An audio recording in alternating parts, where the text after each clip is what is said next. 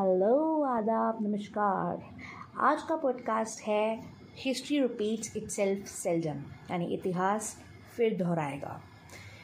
इतिहास के बारे में बात की जाए तो हमने अपने टेक्स्ट बुक्स में इतिहास बहुत पढ़ा होगा, लेकिन आज जो मैं आपको सुनाने वाली हूँ, वो है एक poem and that is a lovely poem about history repeats itself related to love so let's start Memories of happiness forever and ever last when I see her in my present or past.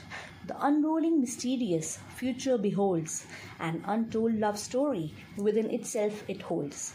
We will be together, if not today, then tomorrow, for life is not always a garland of roses, but also a bed of thorns and sorrows.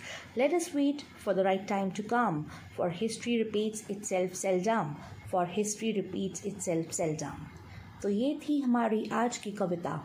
For history repeats itself seldom I hope कि history दोबारा दोहराए और हमारे सारे lovers को उनकी प्रेमिकाएँ फिर से मिल जाएँ।